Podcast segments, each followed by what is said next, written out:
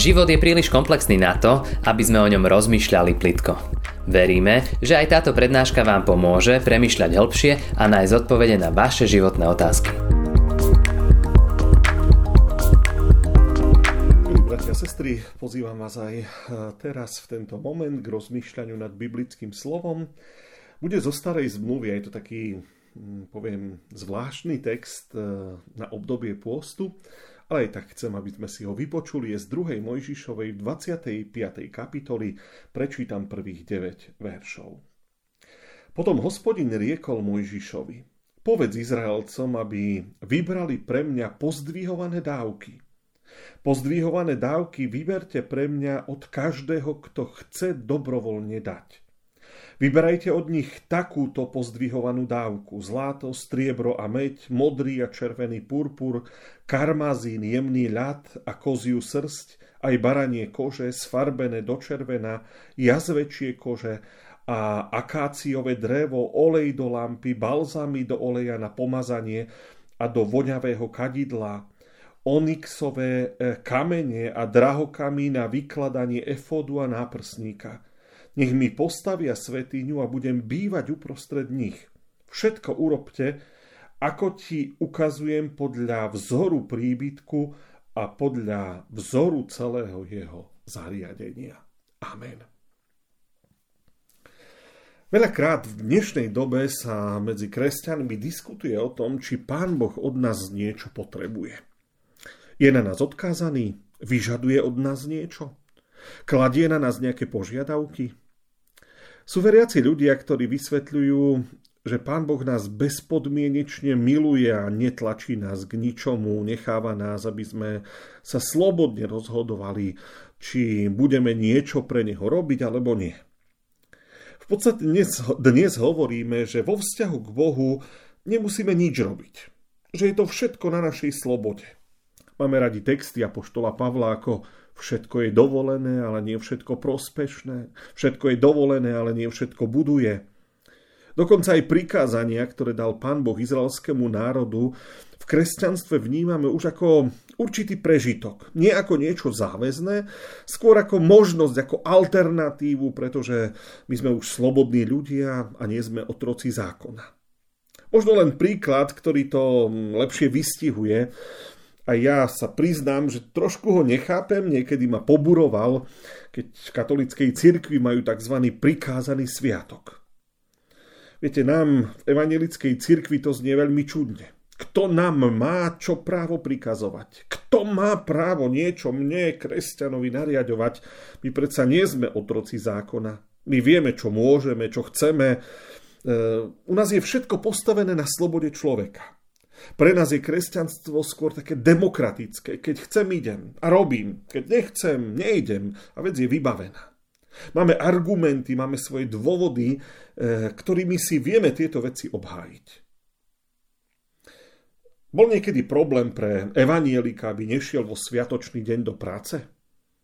Myslím, že ak treba a šéf povie, Neviem, či je nejaký e, evanielik, ktorý by v tej veci zaváhal a povedal by svojmu nadriadenému, nie, ja nemôžem kvôli svojej viere a presvedčeniu.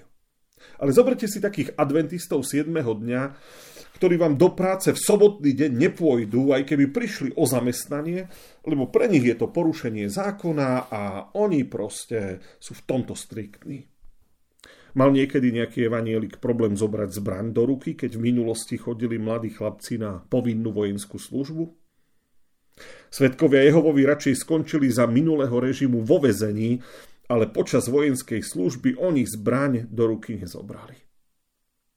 Aj v katolickej cirkvi je veľa momentov, keď, keď veriaci napríklad povedia, ja toto musím, alebo ak toto neurobím, budem mať hriech. My v evangelickej cirkvi takéto vety vôbec nehovoríme. Ja neuvádzam tie príklady ako na 100% správne, ani ich neposudzujem, ale pozrite sa na nás, bratia a sestry, na to, ehm, že my vlastne nič nemusíme. My na nič nepovieme, že je to nutnosť a že to, či ono je našou povinnosťou voči Pánu Bohu. K večeri pánovej a na spoveď nemusíme chodiť. Nie je to prikázané, je to na tom, ako sa cítim, ako ja chcem a keď chcem, tak idem. Do kostola? Nemusíme chodiť, je to dobrovoľné. Cirkevný príspevok si nemusíme platiť. Dobré skutky nemusíme robiť. Hej, prispievať na nejaké misijné projekty my tiež nemusíme. Dokonca krstiť deti nemusíme. Už sa ani sobášiť nemusíme. U nás je všetko na báze dobrovoľnosti. Všetko je na tom, či chceme. Ale ja sa pýtam, sme takí uvedomelí v tej našej cirkvi a tak zreli vo svojej viere a svojom presvedčení, že, že ozaj vieme urobiť tie správne rozhodnutia? Priznám sa, že toto neviem. Nie som si celkom istý. A bolo by to ozaj veľmi milé, keby to tak fungovalo, keby každý veriaci človek bol tak zrelý vo svojej viere, že by všetky tie veci vnímal ako dôležité a nepotreboval by slova toto musíš. Ale realitu našej cirkvi poznáme všetci veľmi dobre. Takže kvôli tomu dnes slova zo starej zmluvy, keď pán Boh prostredníctvom Mojžiša oznamuje Božiemu ľudu, aby si vybudoval uprostred tábora svetostánok. Mojžiš vyzýva ľudí, aby odovzdali Bohu tzv. pozdvihované dávky. Boli to ozaj najcennejšie veci, ktoré tam Mojžiš vymenoval a ktoré ešte Izraelci vlastnili. Mali odovzdať zlato, striebro, meď, červený, modrý purpur, kože, balzamy, lampy, olej do lampy a mnohé také iné veci a drahokami.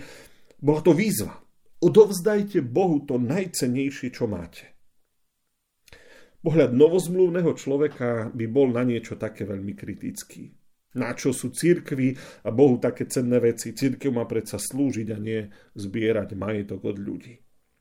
Predstavte si, že by sme dnes urobili niečo také v nejakom zbore v našej církvi. Budúcu nedeľu, alebo keď skončí karanténa, donesiete zlato, striebro, akcie, cenné papiere, dividendy a odovzdáme to a vyzdobíme si tým kostol. No, to by bol riadny poprask v evangelickej církvi. Možno, že by sme sa dostali v televíznych novinách do top správ, do prvej trojky. Takže radšej to asi nebudeme riskovať. Rozmýšľal som skôr, prečo to pán Boh žiadal. Ten vzťah medzi ľuďmi a Bohom sa vtedy iba budoval. Učili sa, že Bohu patrí iba to najcenejšie. Že Boha obklopuje to, čo si najviac ceníš a vážiš. Že ten Boh, ktorý bude bývať uprostred tvojho tábora, má byť pre teba tým najdôležitejším. Učili sa tým, že, že Boh je môj Boh. A ja som prispel k tomu, aby tu medzi nás mohol prísť. I ja som sa podielal na tom, aby to miesto, kde bude prebývať, bolo hodné, bolo dôstojné. Tie pozdvihované dávky boli takými krokmi k tomu, aby si k Bohu oni osobne začali vytvárať vzťah. Môj Boh je uprostred môjho národa, je blízko pri mne. Pán Boh predsa ani vtedy nepotreboval dom. Veď to vieme, nepotrebuje k svojej veľkosti nejakú budovu. Ale tí ľudia putujúci po púšti vtedy potrebovali vedieť, že ich Boh je medzi nimi, že zostúpil dolu a priblížil sa im. A ten svetostánok v tom tábore im symbolicky sprítomňoval Boha jeho blízkosť. A že ten svetostánok pripravili oni zo svojich darov, ich naučilo, že, že oni urobili niečo preto, aby Boh mohol medzi nich prísť, aby sa cítil medzi nimi dobre.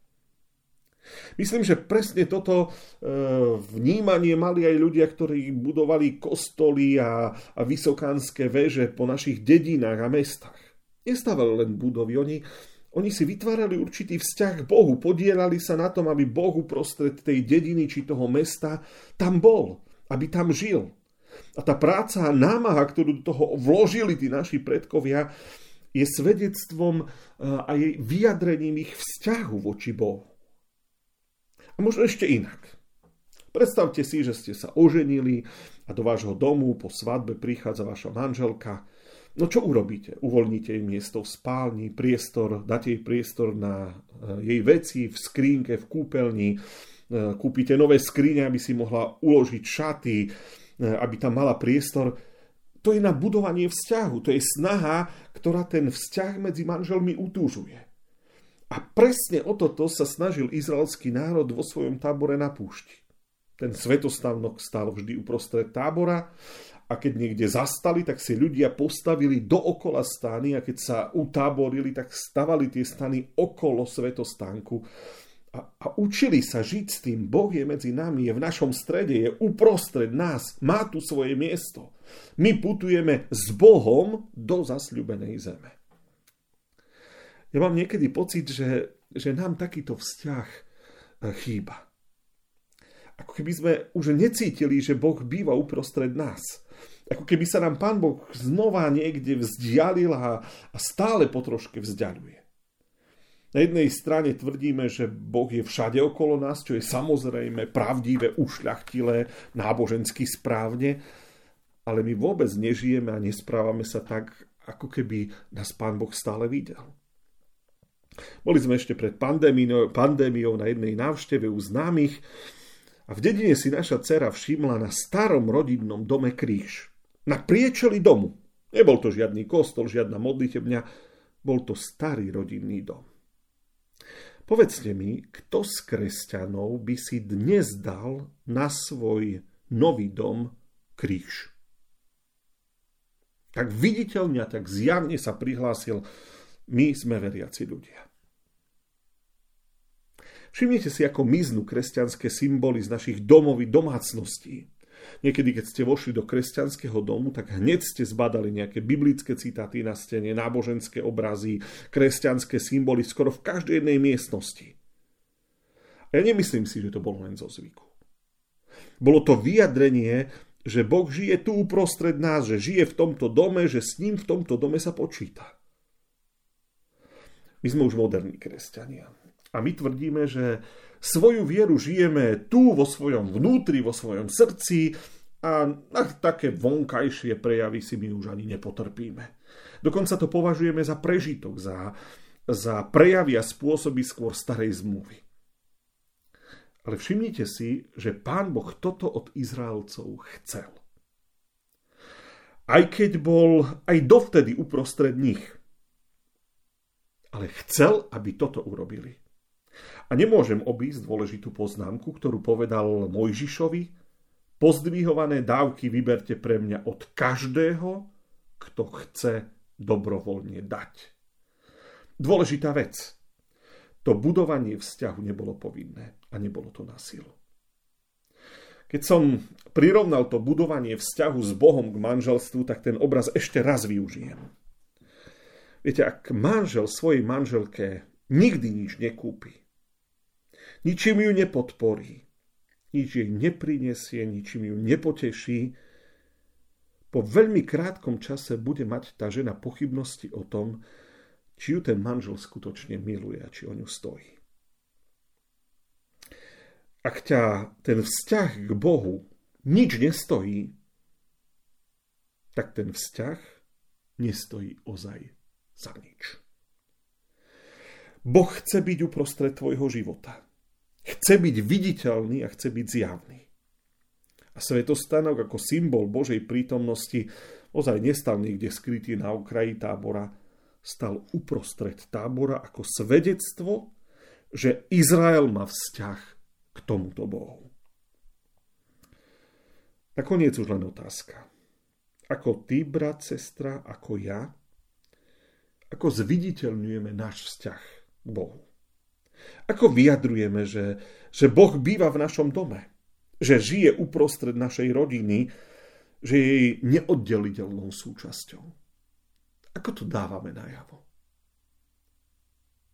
Alebo to už len skrývame? Alebo sa za to hambíme dokonca? Ďakujeme, že ste si túto prednášku vypočuli do konca. Modlíme sa, aby ste boli inšpirovaní a povzbudení. Ak máte nejaké otázky, napíšte nám správu na Facebooku, Instagrame alebo hoci aj e-mail.